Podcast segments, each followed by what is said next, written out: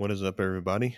Thank you guys for joining in on our second week of the Rise Kill Eat devotionals. This is something I started last week. So if you guys missed out on last week, go back and listen to that one.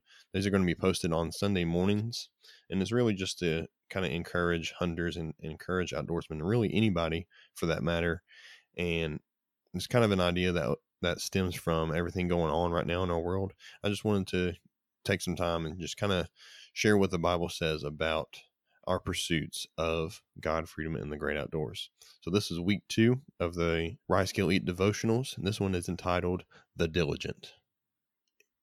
I love the book of Proverbs because it offers huge pieces of knowledge and wisdom in small, bite sized portions.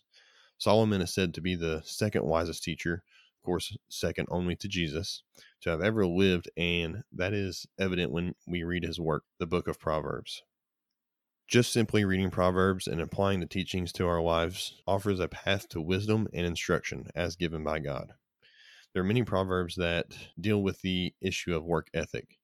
One of my favorites is Proverbs 12:27 which states, "The lazy do not roast any game, but the diligent feed on the riches of the hunt."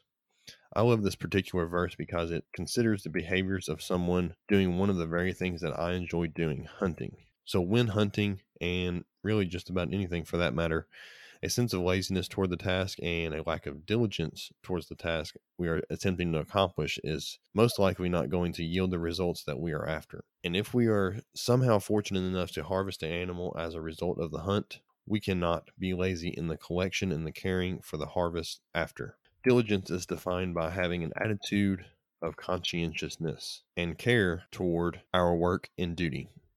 A lack of diligence and attempting to cut corners on our work only leads to failure in our attempt to accomplish the task. By taking a conscientious approach to our work, we can increase the probability of producing the results that we want to accomplish. Laziness is seen as a sin, while diligence is seen as a virtue, something to strive for. Persistence in our work is absolutely critical in order to make sure that we are making progress towards the goal and can harvest the reward that God has presented to us. Be grateful to God that He has created us with a spirit of hard work and diligence and not a spirit of laziness and contempt. Using God as our source of strength and wisdom. Continue your work in order to give God the glory through the process and so that eventually you can reap the rewards and the riches of the hunt. Proverbs 12:27 The lazy do not roast any game, but the diligent feed on the riches of the hunt. Proverbs 6 9 through 11. How long will you lie there, you sluggard? When will you get up from your sleep?